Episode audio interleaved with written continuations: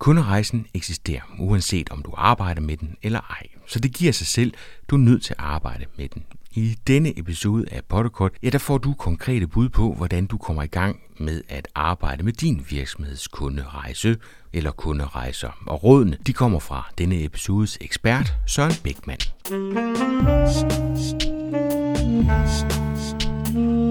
Velkommen til Potterkort, en podcast om markedsføring på internettet. Din vært er Ip Potter. Søren Beckmann har arbejdet med kunderejser i cirka en million milliard år. Han skriver bøger, holder oplæg og hjælper virksomheder i deres arbejde med deres kunderejser. For som sagt, så har alle virksomheder en kunderejse. Og en kunderejse, det er øh, noget med et startpunkt A, der ender i en slutning B. Det kan være en lang eller en kort rejse. Der kan være få eller mange touchpoints. Nogle af punkterne har vi styr på, nogle har vi ikke styr på. Punkter, vi kan kontrollere, punkter, vi slet ikke kan kontrollere. Det kan være få, eller det kan være mange, små og store, vigtige, småvigtige eller knap så vigtige brugrejser. Men hey, alt det ved Søren meget mere om, så øh, det er han meget bedre til at, at sætte ord på. Men inden du får lov til at nyde Sørens meget rolige stemme, så lå mig lige én ting. At podcast er det ultimative mest ensomme i hele verden. Jeg aner ikke, hvem du er, hvor du er, hvad du laver, hvad du synes om episoden, om du overhovedet er der, lytter til det hele på én gang, eller bider episoden op i små bidder, men glemmer at høre det sidste. Ja, det er bare lidt ensomt, og ja, jeg har ondt af mig selv lige nu, jeg ved det godt. Men det er mere end to år siden, måske tættere på tre, at jeg sidst lavede en episode, så samtlige podcastplatforme derude har smidt podcasten på den hylde, hvor solen den ikke skinner.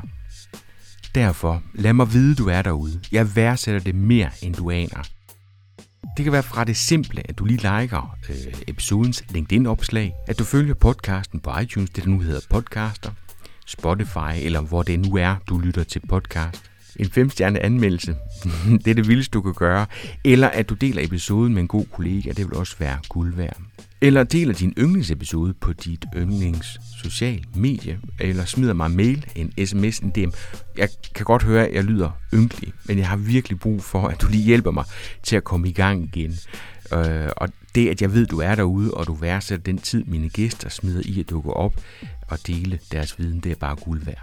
Så Pretty Please med Sugar and Top, så slutter jeg den her skamløse selvpromovering lige nu. Og så kan du glæde dig til at blive klogere på kunderejser med episodens ekspert, Søren Bækman. Jeg hedder Søren Bækman. Jeg øh, er direktør og partner i Service Design Institute, hvor vi arbejder grundlæggende med, med service design, men i høj grad med kunderejser, det vil sige at vi kigger på kundeoplevelser, vi kigger på, hvordan vi kan hjælpe virksomheder med at, øh, at bringe deres kunder fra A til B. Øh, jeg har en fortid, dunkel fortid i øh, kommunikation og reklame, som jeg helst ikke taler så meget om, men, men de sidste øh, 20 år eller sådan noget, har jeg, øh, ah, knap nok, har jeg arbejdet med, øh, med det her, og det betyder, at jeg har skrevet øh, i virkeligheden seks bøger om kunderejsen og beslægtede emner. Og øh, jeg, sige, jeg har forskellige ben i, mit, i min virksomhed. Jeg holder foredrag, jeg laver kurser, øh, jeg har en konsulentdel, så skriver jeg de her øh, bøger. Øh, og, og så kører det lidt i ring, kan man sige. Så er der mange af de her ting, som giver anledning til at skrive en ny bog, og, og det har sådan lidt været fra. Overlapper hinanden. Ja. Det er også der, vi to har mødt hinanden. Det var, at jeg brugte dig som oplægsholder til, øh, til Marketing Camp. Det er rigtigt. Mm. Søren, kan vi... Øh, det kunne være fedt at starte med et godt eksempel, øh, og et knap så godt eksempel inden for brugerejse, ligesom for at få defineret, fordi, og, og det er specielt for min skyld, fordi jeg synes, kunderejser og touchpoints og sådan noget, det er sådan, når man hører flæng, og, og hvad er det lige, vi mener. Så, så, så det var rigtig rart, hvis du havde øh, to eksempler, som vi ligesom tager udgangspunkt i, så den vi enige om, hvad er det egentlig, vi snakker om, når vi mener kunderejser. Nu mødes vi sådan lige på randen af, øh, Øh, eller på kanten, bagkanten af, af sommerferien. Øh, så jeg har egentlig valgt at, at, at pege på to ting, jeg har oplevet for nylig. Den ene, øh, jeg lejede et sommerhus i øh, Skang, og, øh, og kom til at tænke på, at, at nogle gange undervurderer vi måske, eller tænker ikke så meget over, at når vi er igennem sådan en fuldstændig enkelt, sømløs ting, som det at lege sommerhus, at så kan det i virkeligheden være super, super godt, selvom det måske ikke er meget andet end det, vi efterhånden er blevet vant til. Altså det er relativt nemt at finde, lede efter, få et indtryk af gennem billeder og beskrivelser, et indtryk af, hvad er det på sommerhus, på, selvom man sidder hjemme i sofaen. Selve booking-processen, smertefri, sømløs, enkel. Øh, og så i det her tilfælde, jeg har oplevet forskellige udgaver af det, men, men i det her tilfælde, øh, hele den der nøgle øh, udlevering og, øh, og nøgle, ikke mindst nøgle aflevering, øh, var, jeg kom til at tænke på, at det var super enkel, super sømløs, og, og i virkeligheden øh, virkelig nogen, der har sat sig ind i, jamen hvad er det, der betyder noget for kunden i den her sammenhæng? Og det, der for eksempel betyder noget for mig, det er, at når jeg skal hjem, så skal jeg hjem. Så vil jeg bare have med den her nøgle hurtigst muligt. Øh, og så gider jeg ikke stå i kø, øh, som jeg har prøvet nogle steder. Så bliver jeg bare af med den, og så må de lave nogle afregninger, hvis der er behov for det. Så nogle gange synes jeg, at, at de gode kunderejser godt kan være de der meget enkle rejser, korte rejser, hvor man har måske fjernet så mange kontaktpunkter, som, som man kan. Det vender vi sikkert lidt uh, tilbage til. Øhm, men du spurgte også efter en uh, elendig rejse. Mm-hmm. Og, øh, og jeg, altså, i princippet kan man diskutere, om den, jeg så kommer med her, om den er elendig, men, men jeg synes i hvert fald, at den blev mærkelig. Øhm, jeg havde min bil til service øh, for ikke så lang tid siden. Og øh, det er i, øh, jeg er jo oceaner, og det er et, øh, et relativt stort værksted øh, i Aarhus. Øhm, booking foregik øh, på nettet af min tid til den her service. Øh, og når jeg så kommer til, øh, til værkstedet, så skal jeg simpelthen aflevere min nøgle i en nøgleboks. Det er Audi Aarhus, du snakker om. Det er Audi Aarhus, jeg snakker om. Så skal jeg aflevere min nøgle i en nøgleboks, og så sætter jeg mig ind og drikker en kop kaffe og læser en avis, eller arbejder, eller hvad jeg nu gør. Og så foregår kommunikationen derefter via sms. Uh, øh, og på et tidspunkt får jeg faktisk også en film uh, tilsendt, hvor mekanikeren går rundt om min bil og, uh, og filmer, hvad det er, han laver. Uh, og så fik jeg også et spørgeskema, der var sådan fem punkter, hvor de ville foreslå nogle ting, de skulle gøre ud over servicen. Øh, og der var et af punkterne, som jeg simpelthen ikke forstod. De, de, de fire punkter, det, det forstod jeg godt, og det sagde jeg bare ja til sådan uden videre. Det femte punkt forstod jeg ikke, og derfor afviste jeg det. Øhm, og så på et tidspunkt får jeg at vide, om nu er bilen så færdig. Og så går jeg så hen, og så møder jeg et levende menneske. Det er jo så første gang, jeg har gjort det, på trods af, at jeg i hele den her proces har siddet 10 meter fra min bil. Det må, og jeg kan... det må han simpelthen ikke have vidst, at du gjorde. Han har bare gjort det. Nå, men det vidste han, fordi, jo, det okay. vidste han, fordi han, han, øh, det var jo en del af aftalen, kan man sige, at de skulle øh, reparere den, her sagt, eller servicere den med det samme, så jeg skulle vente så kort tid som overhovedet muligt.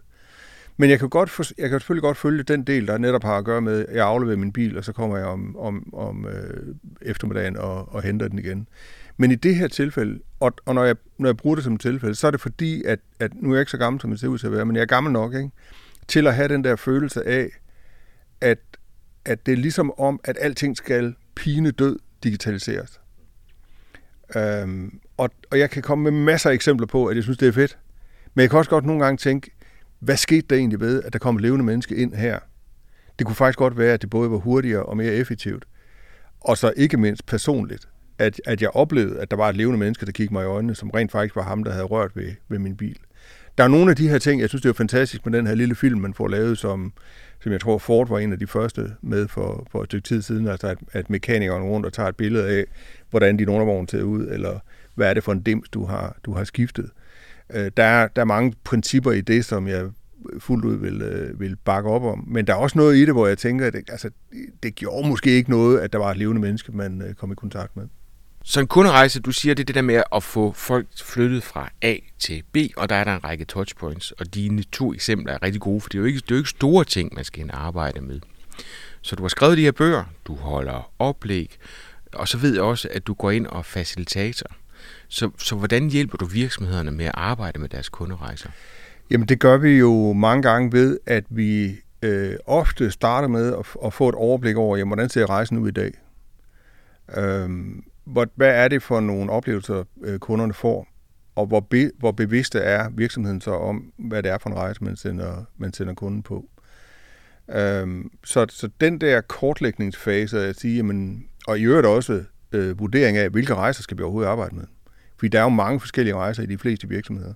uanset om man er stor eller, eller lille. Altså så, så de fleste virksomheder begynder at få overblik over det. Så er der som regel en lang række rejser. Og, og det at så finde ud af, hvad for nogle af dem er vigtigst. Og det kan jo for eksempel være dem, som fylder mest, vi tjener flest penge på, eller koster os flest penge, eller flest medarbejdere, eller flest kunder er i berøring med. Så få et overblik over det, og så ligesom arbejde sig videre derfra og sige, hvordan er det så, vi kan, vi kan gøre noget ved den her rejse? Hvordan kan vi gøre den, jeg plejer at sige, at vi skal gøre den attraktiv, effektiv og anderledes. Attraktiv for kunden, effektiv for virksomheden, og eventuelt anderledes i forhold til de konkurrenter, vi er op imod. Øh, og, og jeg plejer i den her sammenhæng at sige, at det er jo nemt at gøre tingene attraktive. Vi kan bare forære det hele væk og love, at vi har åbent 24-7 og alle de her ting, som koster penge. Men balancen mellem det attraktive og det effektive er, er uhyre centralt. Og det at hjælpe og facilitere de processer i at sige, hvordan er det så, vi arbejder øh, os frem mod det her? Hvilke principper bruger vi i, i at, øh, at tilrettelægge den forbedrede, den, den bedre øh, øh, kundebruger, borgerrejse? Øh, det, det er der, hvor jeg blandt andet faciliterer øh, processer. Og, og mange af de her processer er jo meget sådan kundeinddragende. Både i forhold til min kunde, altså virksomheden, men også i forhold til kundekunde. Altså, hvordan kan vi inddrage dem, som skal levere, og dem, som skal modtage, øh, være på rejserne, hvordan kan vi inddrage dem i processen? Det er i hvert fald de processer, som vi, øh, vi ser er, er mest interessante og mest værdifulde. Dem, som du hjælper, Søren, er de opmærksom på, at de, de altså, tager de fat i dig, når der er en udfordring, eller er der også nogen, som tænker, jeg ved, en af dine kongs tanker, det er, at altså, alle har jo kunderejser. Så, så om man arbejder med eller ikke arbejder med det, gør jo ikke forskel på, at der er en kunderejse. Den er der bare. Hvis jeg skal prøve at gribe i egen barm, så kan jeg enten tage fat i den måde, vi gør tingene på i CO3, øh, og der har vi tænkt over nogle af tingene. Øh, jeg er sikker på, at der er rigtig mange kunderejser, som vi ikke har tænkt i at kunne arbejde med. Og jeg kunne også tænke i Marketing Camp, hvor jeg tror, jeg har, der har jeg tænkt rigtig meget på oplevelsen men nok mere på selve dagen, end det, der går forud, under og efter. Der ja. tror jeg, nu har du selv været en, en del af ja. det, sad på den anden side. Ikke? Øhm, så mit spørgsmål det går på, hvordan kan man som virksomhed finde ud af, om der er behov for at arbejde med det? Jeg tror, vi hurtigt kan blive enige om, der vil altid være behov, og der er altid noget at arbejde med.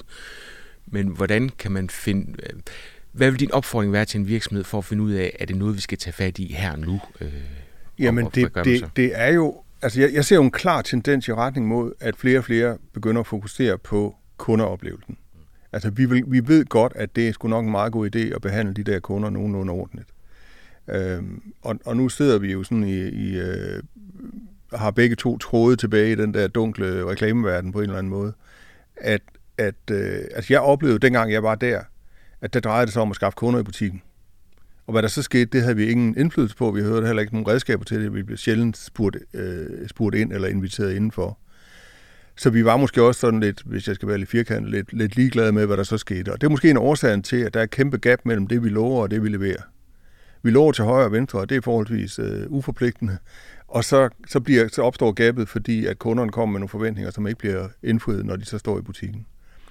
Og, og det er jo der, at man så, jeg oplever, at flere og flere begynder at sige, at det kunne godt være, at vi skulle interessere os en lille smule mere for, hvad er det faktisk for en kundeoplevelse øh, som, som kunder, eller hvad er det for en oplevelse, som kunderne de får. Øhm, og, og min oplevelse er, at det, det, har, det har spredt sig som ringe i vandet. Det er klart, at, at mine bøger for eksempel har, har gjort, at nogen er, har kontaktet mig og sagt, det lyder sgu spændende, kan vi ikke øh, komme og fortælle noget mere? Og så har de fået et foredrag og sagt, mm, det er stadigvæk meget spændende.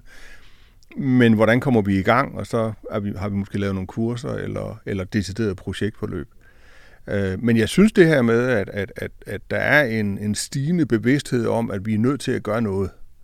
Øh, og så er der måske også lidt flimmer omkring, som du selv var inde på tidligere. Alle taler om det, men hvad er det egentlig? Mm. Også fordi, når du siger brugerrejse, så fordi jeg sidder med det digitale, så tænker jeg jo straks, det er noget med en UX, der er noget med nogle høje konverteringer. Og for de to eksempler, du er kommet med, netop er en blanding. Altså, der er noget digitalt, fordi det er der, vi sidder og researcher. Du har selv bestilt tid på nettet osv. Men ofte så er der sådan hele rejsen, hvor der så også er noget fysisk, nogle oplevelsesting og sådan noget. Så, så hele den blanding der, så jeg tror også, det var lidt derfor, jeg havde brug for, at vi kom med nogle eksempler for ligesom at sige, at du arbejder med mere end kunde rejser digitalt. Det er faktisk det hele kunderejsen. Ja. Altså nu, når du nævner øh, Marketing Camp mm. som, som eksempel, så kan man sige, at at det er, jo, det er jo et godt eksempel på, at du har flere forskellige rejser kørende, i min optik i hvert fald. Du har jo den rejse kørende, som jeg var på, som oplægsholder. Hvordan er det at, at være oplægsholder hos dig? Hvordan bliver jeg inviteret indenfor? Hvordan, bliver jeg, hvordan er min proces før, under og efter? Og så er der i høj grad også dine kunder. Og, og, og hvis du sidder og, øh, det var ikke sådan, jeg nødvendigvis oplevede det, men, øh, eller hører dig, men hvis du sidder og tænker, jamen der er altid noget, hvor jeg kunne gøre noget bedre, at jeg er meget fokuseret på dagen, men hvad sker der før, og, og måske også, hvad sker der efter, øh, så, så kan man roligt sige, at du ikke er alene. Fordi der er jo enormt mange, som er kolossalt fokuseret på kerneydelsen, og tak for det. Øh, men der, hvor der så er, er, er skal sige, vækstpotentiale, det er jo netop i, i måske især i, i, i før og efter, og ikke mindst i efter. Jeg oplever rigtig mange, der mister interessen for kunden. Altså i det sekund, regningen er betalt, og kerneydelsen er leveret, så må de skulle klare sig selv. Ikke? Jeg havde en samtale med et rejsebo i går. De er slet ikke interesseret i nye kunder. Okay, nej. De skal simpelthen bare sørge for, at dem, som, som er kunder, får en god oplevelse, fordi sjov nok, så kommer de igen. Det er de samme rejser, de sælger, siger de. Så, så det er jo, øh, det synes jeg er mega interessant at, at høre. Det er, jeg, det er lang siden, jeg hørte en virksomhedsejer sige det. Altså, det, det var simpelthen det, det gik efter. Men, men det tror jeg, der er, der er mange eksempler på efterhånden. Altså, øh, øh det her med ligesom at vende trakten om, og sige, jamen i stedet for, at vi fylder en frygtelig masse ned i trakten, og så håber det, at destillerer en enkelt kunde ud, hvad så hvis vi tog fat i den ene kunde? At sige, op, formålet med den kunde, som vi nu har i Rusen, som er kunde hos os, det er at gå ud og være ambassadør i forhold til så mange, og påvirke så mange andre til, at, og, og altså det kan i sig selv øh, generere nogle flere kunder. Det synes jeg jo er en, en interessant strategi, og der er jo rigtig mange, der har talt om det, at, øh, at vi, vi har været fantastisk gode til at sprøjte penge ud i, i den kommercielle kommunikation for at skaffe, øh, skaffe nye kunder, og så har vi øh, ikke været bevidste om det kæmpe store hul i badekart, der er, hvor, hvor de andre de får sig ud. Nej, for hvor ligger den hen? Fordi det er lidt tilbage til, hvorfor det er, at det er sådan. Altså, øh, de virksomheder, jeg møder, øh, oplever ofte salg, som de... Øh, jeg ikke bruge udtryk aggressiv, men lad os sige progressiv, det er i hvert fald positivt, øh, og er rigtig gode til at råbe vagt i gevær og sørge for, at der sker noget, fordi vi skal have flere kunder i butikken. Så det er ikke sælgerne, der har interesse i at, at, at pleje kunderne. De er typisk efter nye kunder. Hvem i virksomheden er det, der skal stå for den her brugerrejse? Jamen, jeg, jeg, vil, jeg vil faktisk godt gå lidt i rette med dig, for jeg er ikke enig. Altså, jeg, jeg synes jo, at salg kan gøres til service. Og det hænger blandt andet også sammen med kunderejsen. Fordi i det øjeblik, at, at du får et overblik over kunderejsen, så ved du jo også, hvor det er, at, at kunderne kommer hen, og du ved mere om, hvad det er for en rejse, kunderne kommer på, end kunderne gør. Og på den måde synes jeg faktisk også, at man kan, man kan bruge det der salgsaspekt i at sige, jamen jeg ved jo, at der opstår nogle behov. Hvordan kan jeg så gøre det til en god oplevelse, hvor, jeg, hvor kunden ikke står med oplevelsen af, at der bliver prøvet et produkt ned i, i halsen på dem, men de står med en oplevelse af, at hov, der er en eller anden forudseenhed, eller et, et overblik, som jeg ikke selv har, som betyder, at, at jeg faktisk oplever det som god service, at der er nogen, der hjælper mig. Øhm, så, så jeg synes ikke helt, det er sådan, ikke, at det ikke nødvendigvis er salg, men, men jeg oplever jo, at altså, hvor jeg jo i, i kommunikationsverdenen, jo talt med, med marketingfolk og, og, øh, og kommunikationsafdelinger og den slags, så oplever jeg jo nu, at jeg meget, i meget højere grad for eksempel er i HR. Jeg er også meget, i meget højere grad i, øh, i, øh, på ledelsesgangen øh, i virksomhederne. Men HR, fordi at mange af de ting, jeg, jeg piller i, jo har noget at gøre med adfærd. Og så selvfølgelig IT også. Altså, at, jamen, kan vi så få systemet til at, at gøre det, vi gerne vil? Øh, men øh, også, også, også kunne jeg jo så jo sige det hele virksomheden, fordi der er også noget omkring øh, forretningsudvikling. Øh, altså, der er jo projekter, som, som vi kommer ind i, som, som har, er dybt nede i virksomhedens strategi i virkeligheden. Hvor man kigger mere på, jamen, hvad er det, hvad, hvad kunne være noget, en fed oplevelse at give kunden, og hvilke konsekvenser har det så for for eksempel vores, øh, øh for vores IT? Nu sidder jeg for fornemmelsen af, at det er meget store virksomheder, som tager fat i dig. Øh, er, er, det, er det gældende, eller er det også små og mellemstore virksomheder? Det er øh, stort og småt, det kan man ja. roligt sige. Altså, øh, jeg har stået i øh, altså 15-20 mands virksomheder, som, som har besluttet for, at vi vil lave fantastiske oplevelser. Så har jeg stået i i, øh, i styrelser og øh, ministerier og øh, større virksomheder øh, af forskellige slags, kæmpe hospitaler, som er fokuseret på, hvad, hvad er det for en oplevelse, man har som patient og, øh, og pårørende. Så det er både og. Mange af de gæster, jeg har inde, øh, prøver at frit til, øh, øh prøver frit dem for at få noget øh, hjælp til selvhjælp hvis nu man sidder i en virksomhed, hvor vil du sige, man skulle prøve at, at kigge, hvis man gerne vil starte med at bruge, øh, tage fat i, i kunderejsen? Jamen, så synes jeg, man skal, man skal prøve at overveje, øh, hvilke rejser virksomheden har. Øh, altså, få et, et, et bredt overblik over det, så sige, at vi har den her rejse, når kunden bliver onboardet, vi har den her rejse, når kunden har købt et produkt, vi har den her rejse for en reklamation, eller installation, eller, eller, eller hvad det nu måtte være. Prøv at få et overblik over alle rejserne. Øhm, og så for guds skyld, pas på ikke at, at kaste sig ud i at vil kortlægge dem alle sammen. Det er jo, det, det er jo en klassisk fejl. Altså, at man, man, man tror, man skal have fat i det hele. Og så får man nok ikke løst nogen af dem. Lige nok. Højst sandsynligt får dem mappet, og så, så har man dem til at ligge i skrivebordskuffen. Ja, lige præcis. Ikke? Og det har jeg set masser af eksempler på. Og så får man, man, man kortlagt en, en, en ordentlig røvfuld rejser, og så er der ikke mere energi, eller øh, så begynder chefen at sige, at vi har også noget andet, vi lige skal bruge noget tid på. Så det egentlig at koncentrere sig om en enkelt rejse. Og, og der kunne det jo, hvis man er helt ny i, i, i arbejdet, der kunne det jo måske være en god idé, at man så valgte en, netop en meget enkel rejse. Altså vælte en ultim, den er fuldstændig overskuelig, og vi ved måske meget om den i forvejen. Det kunne jo også være en idé at kigge på en af de rejser, der fyldte meget. Altså at, at en rejse, som mange medarbejdere leverer til, eller en rejse, som mange kunder er på, eller den, vi tjener flest penge på, eller den, der koster os flest penge. Så vælge en enkel, øh, og så læg, læg stille og roligt fra, fra land. Øh, det, det, det, det synes jeg er vigtigt. Men, og så synes jeg, det er vigtigt at understrege, at, at kortlægningen i sig selv øh, den giver jo ikke altid nødvendigvis særlig meget energi, øh, øh, hvad skal vi sige, øh, gevinst, eller, eller det får man ikke særlig meget ud af nødvendigvis. Fordi det, mange gange så får man måske kortlagt noget, hvor man siger, det vidste vi grundlæggende godt, det kan godt være, der kommer nogle nuancer med. Og nu kan jeg hurtigt komme til at modsige mig selv, fordi man kan jo også lige pludselig opdage, at det, man gik rundt og troede var, det var så ikke på den måde det har masser af eksempler på, altså at man troede, man gjorde tingene på en bestemt måde, men i det øjeblik, man får kortlagt rejsen, så siger man, jeg nu vil jeg også gerne se den mail, eller det skilt, eller hvad er det egentlig, der står på hjemmesiden, og så bliver man måske overrasket over, at det er det, der står, fordi vi bliver hjemmeblinde, vi ser det ikke selv. Øhm, så det er jo noget af det, som, som kortlægningen kan. Men der, det, jeg egentlig vil frem til, er, at kortlægning i sig selv behøver ikke at være super værdifuld og, og for mig vil det vigtigste også altid være, jamen, hvordan kommer vi videre? Altså, hvordan får vi så en, en forbedret, altså en mere attraktiv, en mere effektiv, eller eventuelt en, en mere anderledes rejse ud af det? Og når du siger kortlægning, er, er, er det så, at man siger, jamen, vi har et startpunkt, og vi har et slutte, hvad er der af forskellige, skal vi kalde dem touchpoints, hvad kalder du dem? Ja, touchpoint på moderne jysk, eller, eller kontaktpunkter. Kontaktpunkter. Ja øh, hvor vi kan gå ind og arbejde med kommunikation. Altså enten, at vi ikke gør det, øh, eller at vi, vi gør det, men ikke på den mest hensigtsmæssige måde. Der kan vel også være en kontaktpunkt, hvor vi, hvor vi ikke oplever som en kontaktpunkt. Yep. Øh, så, så hvad gør man? Er det simpelthen at, at, at få dem skrevet ned? Øh, Post-it. Post på væggen. Ja. Brown paper. Altså, det er, jeg, jeg, jeg har ikke nu for alvor mødt et, øh, et digitalt øh, værktøj, som kan løse det for mig.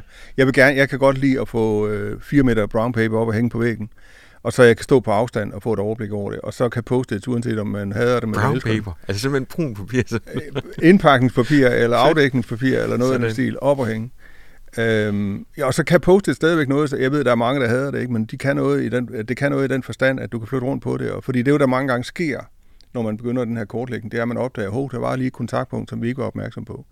Men du siger også noget, der er meget centralt, at, at et kontaktpunkt kan jo også være et manglende kontaktpunkt. Det kan godt være, at man i den her proces siger, hov, hvordan pokker kommer vi fra 4711 til 4712?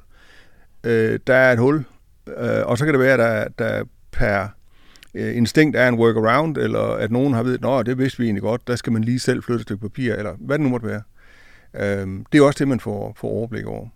Så et, et kontaktpunkt kan godt være et manglende kontaktpunkt, og på den måde kan man sige, at der kan være rigtig mange af dem. Og det er en af de ting, man får, man får overblik over i den der øh, kortlægning. Men, men også det at, at netop kigge på det før, under og efter. Jeg plejer faktisk også at sige før, før og efter, efter. Forstået sådan, at før, under og efter, det er det, jeg definerer som de ting, som man som virksomhed alt andet lige har kontrol over. Før, før, efter, efter, det er så de ting, som du ikke har kontrol over, i min definition. Og det vil for eksempel sige, jamen hvis jeg nu er patient på et hospital, så har hospitalet kontrol over øh, indkaldelsen, og hvordan er det at finde frem til hospitalet og komme af med min cykel. Men processen, hvor jeg har været ved min egen læge, og hvad jeg har været igennem der, det er jo ikke noget, som, som hospitalet har øh, indvirkning på, men ikke desto mindre er en del af min rejse. Og derfor kan det jo godt være, at, at, at hospitalet med fordel kan kigge på, eller have en forståelse for, hvad er det egentlig, jeg har været igennem. Og man kan også sige sådan mere kommercielt, at, at hvis jeg skal til øh, fredagsrock i Tivoli, så betyder det noget, om det er nemt at komme frem og med bussen, og, og der er også forskel på, om det regner eller sneer, eller solen skinner. Altså, der er jo ting, som, som man kan sige, det kan vi ikke gøre noget ved. Parkeringsforholdene i København, de er, som de er, men, men øh, det at have en viden om det, og måske kan formidle den viden til kunden, det kan jo godt være med til at give en, en god oplevelse. Hvem er det i virksomheden, der skal sidde med til at mappe den kunderejse? Min oplevelse er, at det, at det er meget forskelligt, men, men, men der er jo måske nogle tendenser alligevel, og, og jeg har lidt været inde på det. Altså, jeg, jeg ser, øh, altså kommunikation, forretningsudvikling øh, er, er jo fortsat nogle af dem, der er meget med. Men det, der jo er interessant ved kunderejsen, en af fordelene ved at arbejde med den, det er, at kunderejsen også er med til at afdække eventuelle problemer med samarbejde i virksomheden. Fordi det jo meget ofte viser sig, at alle afdelinger påvirker rejsen eller leverer til rejsen. Øhm, jeg, jeg mødte en direktør, der, jeg har skrevet om det flere gange, men jeg mødte en direktør for nogle år siden, som sagde til mig, vores virksomhed er blevet så kompleks, så de eneste, der for alvor kan gennemskue den, er vores kunder. Fordi det er kunderne, der kommer på rejsen og kommer på tværs af alle siloerne, alle afdelingerne. Og vi står jo mange gange inde i virksomhederne, i afdelingerne, i siloerne og passer vores. Og, og skal levere måske et enkelt eller få kontaktpunkter til, til den her rejse. Men har ikke nødvendigvis overblik over, hvordan øh, rejsen ser ud. Men når man som jomfruelig kunde kommer på den her rejse, så er det der, man ser den øh, og får det her overblik. Så, så øh, rejsen, øh, kortlægningen kan også være med til at afdække, at der er afdelinger, der ikke arbejder særlig godt sammen. At, og det kan jo måske være mellemledere, som sidder og slås om, øh, hvem der, øh, hvor mange medarbejdere de vil have i, i de respektive afdelinger og den slags, øh, som man har set masser af eksempler på. Øhm, og og det, det var så en af forklaringerne på, eller en af årsagen til, at det er nødvendigt at få topledelsen med i sådan et projekt. Topledelsen er de eneste, der går ind og siger, at det kan da ikke noget, at, at der sidder 14 år i øh, Peters afdeling, når, når Louise mangler øh, fire. Øh, så det må vi flytte rundt på. Og, og det kan være medvirkende til, at man, man kan få en bedre, sømløs, mere attraktiv øh, rejse i virkeligheden. Så det, jeg hørte dig sige, det er, at det er vigtigt, at ledelsen er med under alle omstændigheder. Også lige så meget for at signalere til de øh, personer, nøglepersoner i virksomheden, at vi ligesom skal have alle dem i spil. Hvor er kunderne henne i det? Nu sagde du selv, at der var direktøren der, der synes, at han sidder så kompleks en organisation, at det kun er kunderne, der kender den, den rigtige rejse. I bund og grund, så hvis nu tager CO3 som eksempel, så forestiller mig ikke, at vi nødvendigvis er helt inde i, hvad det er for en oplevelse, de har. Så hvordan kan jeg inddrage deres viden, deres oplevelse til at, at kunne lave en bedre kunderejse? Med? Jamen, der, der er vi jo nogen i den sammenhæng, som vil sige, at det, det må, så må vi lave nogle øh, kundetilfredsanalyser. Øh, og det tror jeg ikke en skid på. Det, det, jeg, kender, jeg har endnu ikke mødt nogen, der for alvor synes, at det er spændende at udlevere, øh, eller ved at udfylde de der skemaer. Men jeg har til gengæld oplevet mange kunder, som når man involverer dem, synes det er spændende. At når man man seriøst og roligt øh, involverer nogle, nogle kunder og siger, kunne du ikke tænke dig at komme og fortælle mig om, hvordan det egentlig er at være kunde hos mig? Altså, jeg tror mere på, på øh, 10 øh, øh dybde interviews end på 1000 spørgeskemaer. Øhm, og så kan det jo også være i den involvering, altså at måske har du lavet en del af hjemmearbejde, hvor du har kortlagt en del af rejsen, og så inviterer du kunden ind og siger, kan du genkende den her rejse? Er der noget i det her, du øh, mangler? Noget, du savner? Er der noget, du... Er, hvor, hvor er det, det, det halter? Øh, jeg tror ikke på, at kunderne nødvendigvis kan komme med løsningerne. Øh, for mange gange ved vi ikke, hvad vi vil have, før vi får det jo, som bekendt. Men, men de kan sagtens være med til at på, eller pege på nogle ting, som vi måske selv har overset. Øh, jeg tror, der er masser af eksempler på, at man som kunde opdager, jamen, øh, altså, hvorfor i alverden skriver de det her, eller hvorfor er der ikke et skilt, der viser mig på vej, eller øh, den slags ting. Øh, men men øh, nu kan jeg jo egentlig komme med et, et konkret eksempel. Nu ved jeg, at I lige er flyttet ind i nye lokaler her. Ikke? Når jeg sætter mig ind i min bil i Aarhus og kører hertil og indtaster adressen, så siger den, at nummeret ikke eksisterer på vejen. Så kan det være min manglende opdatering, fordi jeg er nære i min bil, at jeg ikke har øh, det, det seneste. Men det er jo en af de øh, oplevelser, som det ikke er sikkert, at der er andre end mig, der nogensinde får. Og den kunne være, det kunne godt være, at man kunne puste den op til at være lidt større i nogle sammenhænge. Altså hvis, hvis alle havde det problem, det kan godt være, at I før eller siden ville få det at vide, men det kan også være nogen, som bare siger, jamen jeg fandt det jo til sidst. Og det første, jeg tænker på, det er jo ikke at fortælle dig, at, øh, at, at det er det, der sker i min navigator.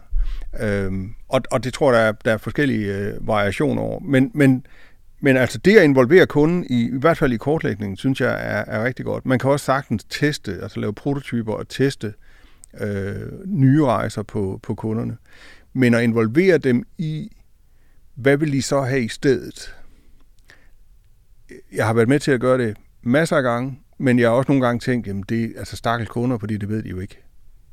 Men vi kan jo teste nogle ting af på den. Jeg tror meget på, at altså, den form for kreativitet, man kan mobilisere i en organisation, måske tilsat lidt konsulenttimer, at, at det, øh, det mange gange er, er meget bedre. Jeg er utrolig privilegeret ved, at folk rent faktisk tager sig rigtig god tid til at evaluere deres oplevelse på Marketing Camp. Øh, jeg gør så også meget ud af i talsæt, at jeg rent faktisk læser det og forholder mig til det. Og det er, det er en gave. Altså jeg synes, nemmeste hele verden, det har været at udvikle Marketing Camp. Altså kaffevognen er der, fordi der er simpelthen nogen, der har efterspurgt dem. Så ja, banalt okay. er det. Så til et vist punkt kan man bruge dem. Og så er der andre ting, man ikke kan bruge. Øh, blandt andet er der øh, hyppigheden og længden af de mails, jeg sender ud med informationer. Nogle synes, at det er guld værd, fordi samtlige informationer er der. Andre synes simpelthen, det er for mange mails, øh, så kan du ikke bare samle det vigtige i den ene mail, som jeg skal bruge ugen inden. Øh, hvis jeg nøjes med det, så er der andre, som vil sige, hvorfor har jeg ikke hørt for mange til camp overhovedet? Er min billet overhovedet gået igennem? Så, så man kan bruge det som, som inspiration, men jeg tror, du har en pointe i, i sidste ende, så er det dig som virksomhed, eller dig som, som den ansvarlige for projektet, som står og, og skal beslutte, hvad det er, man går med eller ikke går med. Det, det kan i hvert fald være svært at differentiere det tror mange jeg. af tingene. Det tror jeg, ja. Mm. Som jeg starter med at sige, så når jeg tænker kunderejser, så er det så meget det digitale, og de eksempler, vi er fat i her, det er sådan nogle nogle cross nogen, kan man sige. Øh, det digitale er vel nærmest involveret i, i næsten alt efterhånden på den ene eller den anden måde. Øh, hvad tænker du kunderejse i forhold til digital kunderejse? Er der, er der forskel? Er det en del af hinanden? Altså, jeg oplever jo nogen, som sondrer meget og, og taler om, jamen, øh, vi beskæftiger os kun med den digitale rejse. Øh, og, og øh, altså, hvis jeg skal være en, en lille smule firkantet, så vil jeg sige, så eksisterer der ikke digitale rejser. For mig eksisterer der rejser. Og så kan overvægten af, som du i virkeligheden lige selv siger, så kan overvægten af det digitale være, være stor eller lille. Øh, men hvis man undervurderer det at få et overblik over den samlede rejse, så, så vil jeg blive en lille smule bekymret. Jeg har et konkret eksempel for en 4-5 år siden. Der købte jeg et drivhus til mit eget, øh, til, til, mit, øh, til min grund derhjemme. Øhm, og den proces var jo grundlæggende digital. Altså, jeg købte øh, huset øh, faktisk uden at se det. Øhm, men jeg så billeder af det, og jeg købte det øh, på nettet. Og, og det var jo den der fuldstændig klassiske øh, proces med, i det øjeblik, jeg sagde køb, så kom der en ordentlig røvfuld øh, mails med bekræftelser og øh, alt muligt. De fleste kender det. Og der kommer også øh, efterfølgende noget med, at nu er det pakket, og nu er det på vej, og en leveringsdato osv. Og, og så var jeg tilfældigvis hjemme den dag, hvor øh, fragtmanden rullede op foran mit øh, hus med det her drivhus. Og det var en, en, øh, en udefra hyret fragtmand. Og for at sige det på jysk og lige ud, han var pissehammerende ligeglad med det der drivhus. Ikke? Der var jo 12 pakker, eller hvad den var, og, de flere, og jeg gik ud og begyndte at hjælpe med at, at læse det af, og gudskelov for det. Øhm, de fleste af de her kasser, dem kunne jeg bære. Men der var en, en palle med 350 kilo glas. Og hvis ikke jeg havde været der, så havde han stillet den på kantstenen. Og, og jeg skal hilse at sige, for dem, der ikke har bygget et drivhus, glasset det er faktisk det sidste, man begynder at interessere sig for. Alt muligt andet skal være på plads inden da. Så der kunne have stået øh, 350 kilo glas i, øh, i et par måneder på, på min kantsten til gene på både på mig og min, øh, mine ellers gode naboer. Så jeg øh, siger så til ham, at han er nødt til at køre det ind i min øh, carport, hvilket han nægtede, fordi det var ikke det her var hans opgave. Men jeg kunne så få lov at låne hans øh, palleløfter. Øhm, og det var jo så med bævende hjerte, fordi jeg var godt klar over, at hvis jeg væltede med, med den her palle, så øh, kunne der jo gå alt muligt galt. Og han nægtede både at køre den ind, og han nægtede faktisk også at, at køre den øh, palleløfteren retur. Det måtte jeg selv klare. Og hvor det kontaktpunkt jo for mig, altså det er stort set det eneste, jeg kan huske på den kunderejse, jeg var på der. Så det at undervurdere, at der er, altså det er klart, at, at den digitale del fyldte meget, øh, hvis man fik kortlagt rejsen med det køb af det her drivhus. Men, men øh, det sidste kontaktpunkt, det absolut sidste kontaktpunkt, leveringen, det var alt andet end digitalt. Det var meget analogt og håndgribeligt. Og det kan være, at virksomheden simpelthen ser det som en efter-efter, fordi det ikke er deres fragtmand, men en, de har hyret og så videre. Ja, men det er jo stadig det, en del af kunderejsen. Det vil jeg ikke håbe for dem, at de gør, men, men, men det kan jo godt være, at, at det er, er noget, hvor man siger, det, det er jo ikke, det, det er jo nogle andre, der, der tager sig af. Hvor man kan sige, jeg blander selvfølgelig tingene sammen. Altså, hvem de vælger som fragtmand, det er jeg fuldstændig ligeglad med. Øh, og man kan sige, at min oplevelse, den smitter både af på fragtmands virksomheden, som jeg kender, men den smitter jo i høj grad også øh, af på leverandøren. Så det at undervurdere eventuelt håndgribelige ting, altså, men, men det er klart, at der, det, det vil jeg sætte spørgsmålstegn ved og, og, og være forsigtig med, men det er selvfølgelig klart, at der findes jo digitale rejser. Altså jeg har i mit HBO-abonnement, øh, har jeg jo aldrig talt med et levende menneske. Alt er 110% digitalt i den der sammenhæng. Og så kan man sige, at når jeg så bliver, går til frisør, så er, er den rejse måske øh, lige præcis omvendt. Altså, okay, jeg, jeg booker øh, online, men, men, men resten er der heldigvis øh, stadigvæk øh, fuldstændig analog og håndgribelig. Men meget fin pointe, øh, så det du, du er egentlig lidt efter mig, fordi jeg snakkede om, at når du siger brugerrejse, så tænker jeg meget online-delen. Men hvis vi starter med det, du startede med at snakke om, så er det en kunderejse, det er, når man kommer fra A til B, og man er nødt til at kigge på det hele. Yes. Og så er noget, man har styr på, noget, man ikke har styr på. Fordi det omvendte kan også ske. Nu flyttede jeg marketing camp fra ITU, som jeg var ked af, at jeg skulle flytte fra, men øh, der var simpelthen for mange studerende, så vi kunne ikke få tid mere. Og så er jeg så flyttet det til, til Kolding, og jeg har været, jeg har kigget simpelthen så mange steder igennem. Problemet de her konferencer, de bliver hurtigt for fine, øh, og marketingcamp er bare ikke fint. Det er nede på jorden og, og pragmatisk. Så det vil jeg gerne have, hænger sammen. Og så finder jeg så Innovationsfabrikken i Kolding, og øh, der løber jeg ind i Silja, som selvfølgelig står for det, og hun går enormt meget op i det, altså øh, virkelig i den grad. Også i den grad, så selvom parkeringspladsen er lige omkring Innovationsfabrikken, så hey, det er nemt at finde, så vælger hun alligevel at tage fat i Jørgen og Jørgen, som er førtidspensionister, og som så står derude og tager imod folk. Evalueringen, jeg tror hver tredje eller hver fjerde evaluering, der var de to herrer nævnt, fordi man synes simpelthen bare, at det var en kanon start. Jeg, altså jeg havde jo aldrig nogensinde tænkt i, at parkeringen kunne være en, en del af oplevelsen til marketingcamp, fordi jeg tænker jo først, når man kommer ind ad døren, skal have sit navnskilt. Det må være touchpoint nummer et på, på selve dagen. Jeg kan tydeligt huske dem, jo, de ja. to parkeringsvagter. Fantastisk. Øhm, ja, ja, men jeg er helt enig.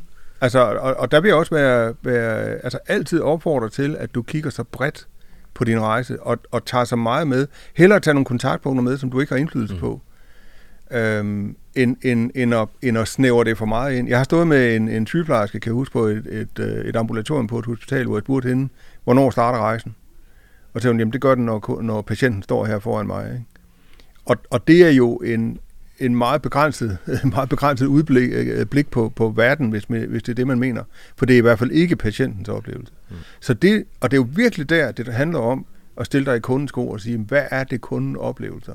oplever i den her sammenhæng. Og det kan jo godt være, at det kunden oplever, når de kommer til marketingcamp i, i Kolding, det er, at de indtaster en adresse i deres øh, navigator øh, 110 km fra, og, og hvordan er den oplevelse så? Er det nemt at finde? Er det nemt at komme af med bilen? Og, og så videre, og så videre.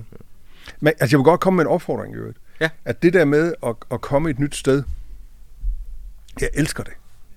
Fordi jeg forsøger mange gange den der, altså øh, virkelig at glo, ikke? sådan en grundglo på, hvordan fan er det? Hvordan er skiltningen? Hvordan er modtagelsen? Hvordan er stemningen? Altså, og jeg er ikke ude med riven, fordi det var en rigtig god oplevelse at komme her til, til dig i dag. Men, men, men det der nogle gange med at, at lige prøve at være en slags mystery shopper, selvom man ikke er mystery i sammenhæng, men sådan prøve at registrere de her ting. Hvad kan, hvad kan inspirere dig til at, at gøre tingene anderledes? Fordi det er jo enormt svært at slette harddisken i egen virksomhed. Hvis man er kommet i en samme virksomhed i 117 år, øh, og så ligesom prøve at slette harddisken, til nu lader det som om, vi aldrig har været her før. Det er bare super svært. Men det er til gengæld en god øvelse, hvis man, mm. hvis man forsøger det Søren, hvis nu du kunne komme med, jeg kalder det for et hemmeligt greb, det behøver ikke nødvendigvis være hemmeligt, men hvad vil du anbefale? Har du en lille ting, som du vælger at sige, øh, det burde alle lige sådan tage fat på? Altså, en, en, en ting, jeg i hvert fald selv øh, for nogle år siden begyndte at beskæftige mig meget med, det er fejl. Altså det, når noget går galt. Altså vi kan jo have nogle, nogle kunderejser, som er fuldstændig sømløse og effektive og fantastiske, og som bare kører og, og øh, spinder som en, en tymaskine. Øh, men, men jeg er meget interesseret i, eller jeg kunne i hvert fald se et mønster, at mange af de virksomheder, som leverer noget af det bedste service og de bedste kunderejser, jeg har oplevet, de var samtidig meget fokuseret på, hvad gør vi så, når noget går galt? Og det var de jo ikke, fordi at de lavede mange fejl. De lavede faktisk ikke ret mange af dem. Men det var også en del af oplevelsen. Fordi fejl sker jo. Altså selv i de bedste, selv for de bedste mennesker. Ikke? Og, øhm, og det interessante ved det er i virkeligheden, at når noget så går galt, når, når, når filmen knækker, når, når tingene ikke hænger sammen, når et kontaktpunkt misses på en eller anden fasong, øh, så er der en, en række potentialer i den. Og en mest central potentiale, det er jo faktisk kundetilfredshed. At, at man har det der paradoks, som, som hænger sammen med, at den kunde, som har oplevet en fejl, kan ende med at blive mere lojal og mere tilfreds end den kunde, der aldrig har oplevet en fejl. Fordi at virksomheden går ind og løser fejlen, nøser kunden, måske kompenserer osv. Øhm, og, og det, er jo, det er jo der, at, at, at der er nogen, som læser tingene på en forkert måde måske, og siger, jamen, så skal vi bare lave fejl med vilje og løse dem, så bliver alt godt igen. Det er ikke en, en strategi, jeg vil anbefale. Men, men, øh, men ikke desto mindre, håndtering af reklamation og utilfredse kunder kan faktisk udløse en absurd høj kundetilfredshed. Der er fire andre ting, som, som det også kan, kan pege på, nemlig effektivitet, fordi, og det at beskæftige sig med fejl er jo også med til at sige, her er altså et kontaktpunkt eller noget i en rejse, som ikke fungerer. Hvordan får vi det fikset? Så vi kan, vi kan ende med på den måde også at blive, øh, blive bedre. Der er også noget med markedsføring. Vi ved jo, at vi i en eller anden udstrækning, hvis vi har haft en rigtig, rigtig god oplevelse, godt vil anbefale det til andre.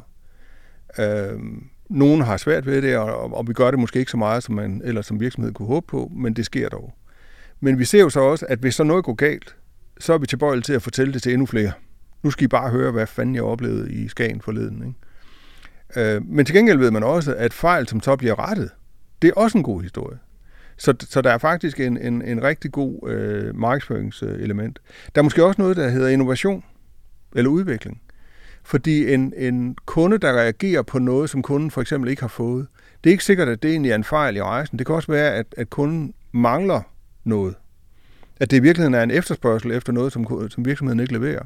Så det interesserer sig for, om hvad der sker her, kan faktisk udløse øh, noget, noget udvikling også. Og det sidste element, det handler så om medarbejdertilfredshed.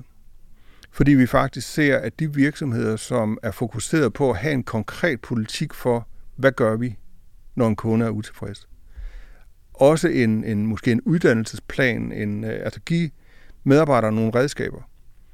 At, at så stiger medarbejdertilfredsheden mange gange. Jeg tror, det er en hel del sjovere at stå i, altså i hvert fald tidligere har det været sådan, at Dansk Supermarked, som det ikke hedder med, Sangl Group, at de var øh, berømt for, at de byttede nærmest hvad som helst. Altså de kiggede ikke på, om man havde gået øh, øh, en kilometer i de der sko.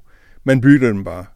Jeg tror, det er en hel del sjovere at stå og bytte ting, end at få at vide af chefen, nu skal du gøre alt for at undgå at tage de der ting retur. Ikke? Og i det hele taget også måske få nogle redskaber til, at der kommer en rasende kunde. Nu har jeg nogle redskaber til at kigge kunden i øjnene og tale dem ned, og hvad ved jeg, noget, noget tilsvarende. Så et, jeg ved ikke, om det er et hemmeligt greb, men, men øh, det er i hvert fald en af de ting, jeg synes, man med fordel kan kigge på. Og det kan også være, at det kan være en, en, øh, en ting, som kan være udløsende for, hvad er det for en rejse, jeg skal arbejde med.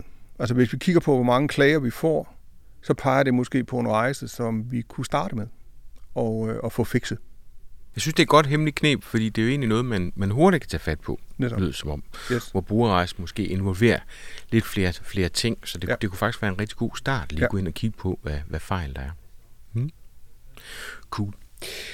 Super Søren. Øh, så nu er vi simpelthen nået dertil, hvor øh, hvis man nu har lyttet med og øh, godt kunne tænke sig at tage fat i det her, kan du prøve at komme ind på, hvilke tre ting vil du anbefale, man så øh, kunne tage fat på her nu? Måske kommer jeg ind på fire. Fordi jeg, jeg, jeg synes jo, man skal, man skal, jeg synes, det vil være en god idé at få overblik over de rejser, man har.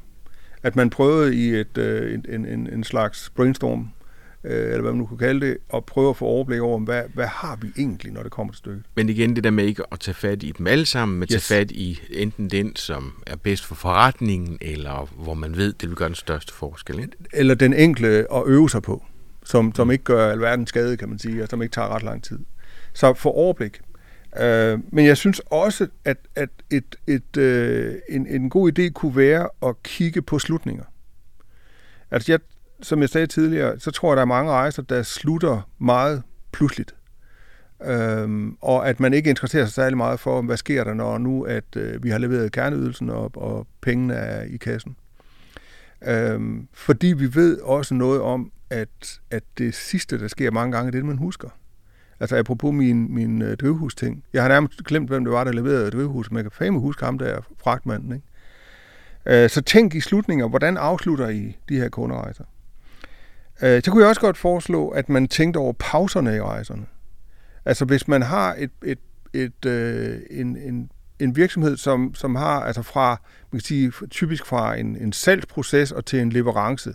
Hvis vi der har nogle huller, hvor der ikke sker noget, jeg er køkkenfabrikant, og jeg har øh, 12 ugers leveringstid, eller øh, en, et konsulenthus, som også har en masse arbejde, der skal gøres. Vi laver et oplæg og et projekt osv. Her er der i princippet ikke nogen kontakt til virksomhed, eller til, undskyld, mellem virksomheden og kunden. Så, så ved vi faktisk lidt om, at, at det kan være en rigtig god idé at være proaktiv der. Øhm, sende, måske automatiseret endda, altså sende et signal til kunden om, vi har styr på det. Vi er køkkenfabrikant, øh, ABC, vi er i gang med, med, med skuffe nummer 47, alt er godt. Vi har stadigvæk øh, levering i, øh, i uge 56, eller hvornår det nu er. Øhm, at det, det kan både opleves som god service, men det kan faktisk også opleves som meget effektivt, fordi det kan tage bruden af, af kunden, så kunden ikke ender med at ringe og i anførselstegn forstyrre øh, virksomheden til at sige, hvordan fanden går det med min køkken? Men vi har, vi har lige proaktivt øh, øh, været kommet kunden i, øh, i forkøbet. Og så synes jeg, at, at det jo, altså, jeg har jo sådan en ting omkring øh, forventningsdannelse. Altså, at jeg nogle gange tænker, hvor er det egentlig forventninger kommer fra? Uh, det, kan, det kan vi jo lave en selvstændig podcast om, uh, fordi det tror jeg mange gange er, er ret svært at finde ud af. Men min anbefaling i den her sammenhæng vil altid være at prøve at overgå kundens forventninger. Altså, jeg har sådan et regnestykke, som jeg elsker, som hedder det, du fik minus det, du håbede på. Øh, jeg fik den her oplevelse, og så fratrækker jeg det, jeg håbede fra den. Ikke? Og så er der ligesom tre, der er kun tre muligheder i, i det der regnestykke, et plus, et nul eller et minus. Et plus, jeg fik mere, et nul, jeg fik mere, øh, præcis det, jeg forventede, eller et minus, jeg fik mindre. Der, hvor det selvfølgelig bliver svært, super enkelt regnestykke, men der, hvor det bliver svært, det er at sige, hvad er det så, kunderne forventer? Og der ved vi jo også en hel masse om, at kunderne er meget forskellige. Øhm, men det vi jo i hvert fald kan, kan gøre noget ved, det er alt andet lige at sige, at vi vil overgå vores kunders forventninger. Og det er ikke noget med, at jeg vil øh, forære det hele væk. Men jeg, jeg kan bare se, at i mange sammenhænge, der giver det noget, at, at, øh, at, at vi lige kommer med det der lille ekstra. Fordi jeg så faktisk, apropos forventningerne, og apropos kommunikationsverdenen og den slags, meget har oplevet, at hvis vi har fundet på noget nyt, nu vil vi udvide vores øh, garanti, eller vi, øh, hvis vi er et, øh, i, om jeg så må sige i gamle dage, nu har vi snakket om biler et par gange, hvis vi har bilen til service, så, så nu begynder vi at vaske bilen. Øh, jamen så har jeg jo oplevet nogle gange, at marketingafdelingen har sagt, jamen så skriver vi det på hjemmesiden. At når du kommer og får din bil øh, serviceret, så vasker vi den samtidig med. Hvor jeg vil sige, det skal du overhovedet ikke fortælle nogen. Fordi så er det jo lige præcis i det der forventningsregnestykke, så kan du maks få et 0. Øh, så, så hvis du vil have et plus i det der forventningsregnestykke, så skal du nødt til at have noget op i ærmet. Jeg husker på et tidspunkt talte jeg med Hi-Fi-klubben, som, som sagde til mig, at, øh, at øh, Elgiganten, de havde et, et øh, reklamebudget, der var større end, øh, end, end, end Hi-Fi-klubbens omsætning. Så de var bare nødt til at gøre noget andet. Ikke? Så, så de havde sådan et program af ting, som du simpelthen ikke fik kendskab til, før du var kunde i Hi-Fi-klubben. Og det elsker jeg jo. Fordi det behøver ikke at være noget stort og dyrt osv., men de der små ting, som gør, at jeg tænker, okay, det var sgu lige øh, en lille smule mere, end jeg forventede. Og så kan jeg stadigvæk lige mudre billedet med at sige, jamen, hvad er det så, kunderne forventer, og selvfølgelig er vi forskellige og alt det her. Så, så det er ikke sådan nødvendigvis super enkelt, men jeg elsker det at gå fra noget, hvor man tænkte, okay, der var nogen, der har tænkt sig om, og de har givet mig lidt mere. Så når nu jeg har samlet for halvanden million kroner præmier til Marketing Camp, øh, og stort set har solgt alle billetterne, så havde jeg egentlig tænkt på at gøre opmærksom på, at man kunne vinde øh, de ting i løbet af, af dagen. Og det jeg bruger det til, det er, så bruger folk deres sociale medier at fortælle om, at de er til Marketing Camp, og det er uden sammenligning den, den største marketing øh, ting, jeg har. Og jeg er meget, meget transparent over for deltagerne. Jeg fortæller, hvorfor det er, jeg gør det. hvad det er for ud af det. Sådan noget. Altså, jeg kan ikke snyde nogen på den måde. Men det du egentlig siger, det er, det kunne jo godt være en af de der, altså der er et stykke software, man får til, øh, til 3.000 kroner for eksempel. Det kunne være, eller hvad skulle lade være med at skilte med det, og simpelthen det er det, man får på vej ud af døren, som sådan et slag med halen, eller der er en bog, man får. Er, er det, øh, det, det er præcis det, jeg være? mener. Det er ja. præcis det, jeg mener. Altså ud fra betragtningen om, at, at dem, som går fra marketingcamp med den fantastiske oplevelse, at, at de vil, altså du kan jo næsten være stensikker på, at de ja, netop bruger de sociale medier, eller i hvert fald kommer igen næste år. Så isoleret nogle gange kan man også sige, hvad betyder det for dig, at du, at du flasher det på forkant? Giver det grundlæggende flere kunder? Nu sagde du, at, at billetterne måske var Der er 18 billetter tilbage, Nej, så der er jo ingen grund til det. Ingen grund til at gøre det. Så vil jeg, det vil jeg ikke gøre. Eller også så vil jeg eksperimentere lidt med det og sige, så kan det være, at jeg fortæller en lille smule, men i virkeligheden så... Øh, jeg fortæller, at, at, at øh, jeg har øh, 10 præmier, men i virkeligheden har jeg 100. Øh, så, så du delighter kunderne og sender dem hjem med nogle fuldstændig fantastiske oplevelser af, at hold nu kæft, det har jeg ikke set komme. Det vil være min, min, min anbefaling, men det er også i noget af det her, det har vi slet ikke talt om, Altså, jeg, jeg kommer jo, jeg er ikke designer, men jeg kommer jo lidt ud af den der service design verden. Og en af de ting, som, som øh, jeg har lært rigtig meget af, det er jo hele prototypebegrebet. Altså det at lave test, piloter, prototyper, hvad vi kalder det. Øhm, fordi jeg, jeg har så dyb respekt for, at vi kan godt sidde i hjørnekontoret og have nogle tanker om, hvad vi tror, at kunderne gør, eller vil, eller har lyst til. Men i virkelighedens verden, så er det ikke sikkert, at de gør sådan. Så skulle vi ikke, prøve, skulle vi ikke lige prøve det af i kontrollerede omgivelser, inden vi, vi blæser det ud med, med, med fuld musik. Hvor du sende folk hen, hvis de gerne vil blive klogere på det med at arbejde med kunderejser? Jamen altså, jeg, jeg er jo så tilstrækkeligt just til, at jeg vil sende dem ind på min egen hjemmeside, og måske læse nogle af mine egne bøger. Men altså på den hjemmeside, der hedder servicedesigninstitute.com, øh, der har jeg gjort en del ud af at samle en, en, en altså jeg har blandt andet en blog, men, men også samle nogle, en del gratis ting.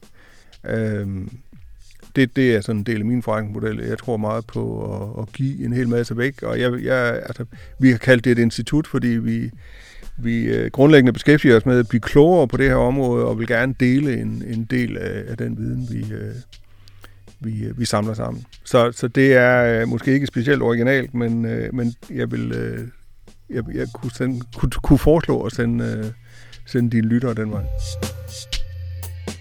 Det er et helt nyt område for mig, det her, og jeg tager rigtig meget med mig, synes jeg. Den der med at give kunderne en plus en oplevelse, vil jeg gøre brug af allerede til øh, Marketing Camp. Så tak for den, Søren.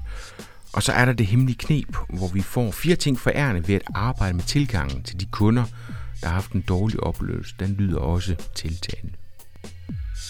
Vi høres ved.